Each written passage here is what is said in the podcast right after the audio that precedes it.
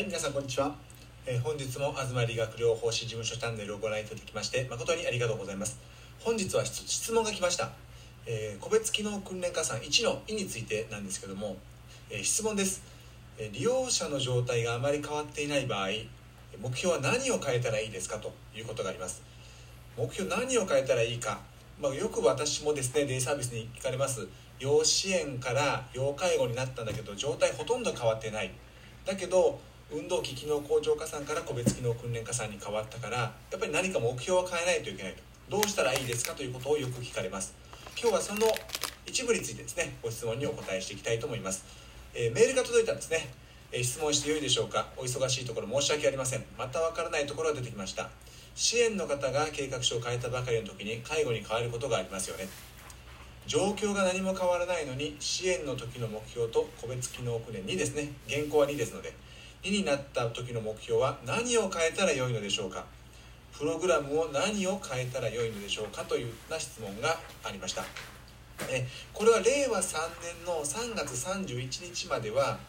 要支援、えーの個別、えー失礼しました。要支援の運動器機能向上加算と個別機能訓練加算1個別機能訓練加算2と令和3年の3月31日まではそのようになるんですけども令和3年の4月1日からはですね個別機能訓練加算1の「い」という形でなります。その1の「い」はもうほとんど個別機能訓練加算2ですね。この2と書いてあります。ここのメールにも。2とほとんど同じになります。ほとんほとんど同じですのでですので支援の目標から要介護個別機能訓練加算の目標に変えるときには必ず注意しておかないといけないことがあります。まず支援の目標を見ていきますね。支援の目標、まあ、よくあるのが下肢筋力を強くするこれは支援の目標であれば丸です。そして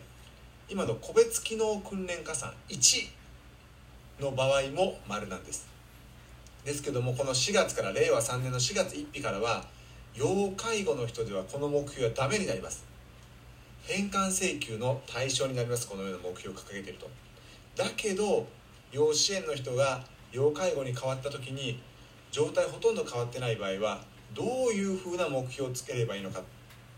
キーワードが一つあるんですね。個別機能訓練加算というのは ADL を向上する生活機能ですね。を向上させなさいということが書いてあったと思います。ですのでこのようにするんです。ADL 〇〇ができるようにというものを付け加えてください。例えばですね自宅内の段差が上がれるように下肢筋力を強くする。着替えがスムーズにできるように下肢筋力を強くする。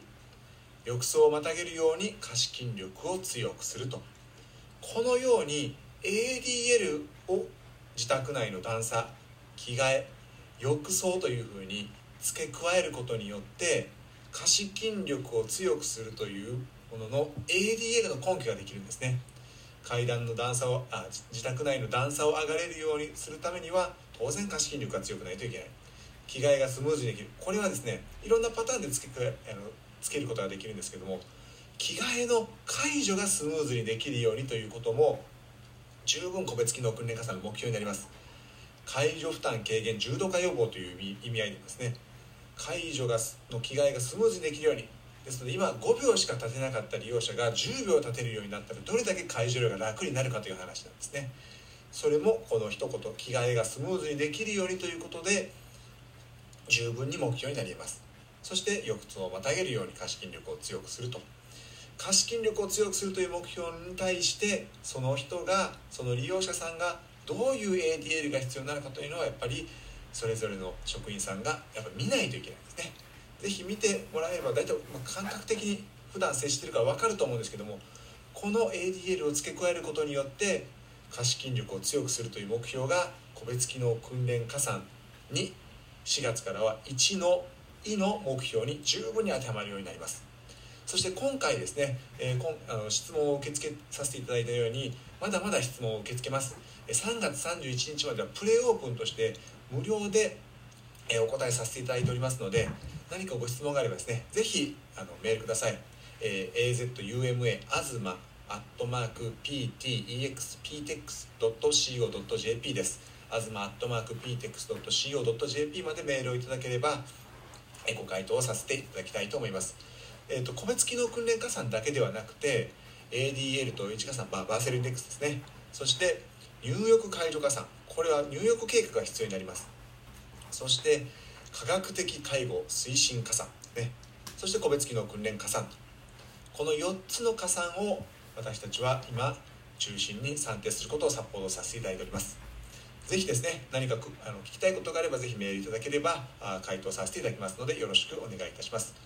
それともう一つですね、えこの情報 YouTube チャンネルも登録をよろしくお願いいたします。できるだけ加算の詳細質問があったことを共有していきたいと思いますので、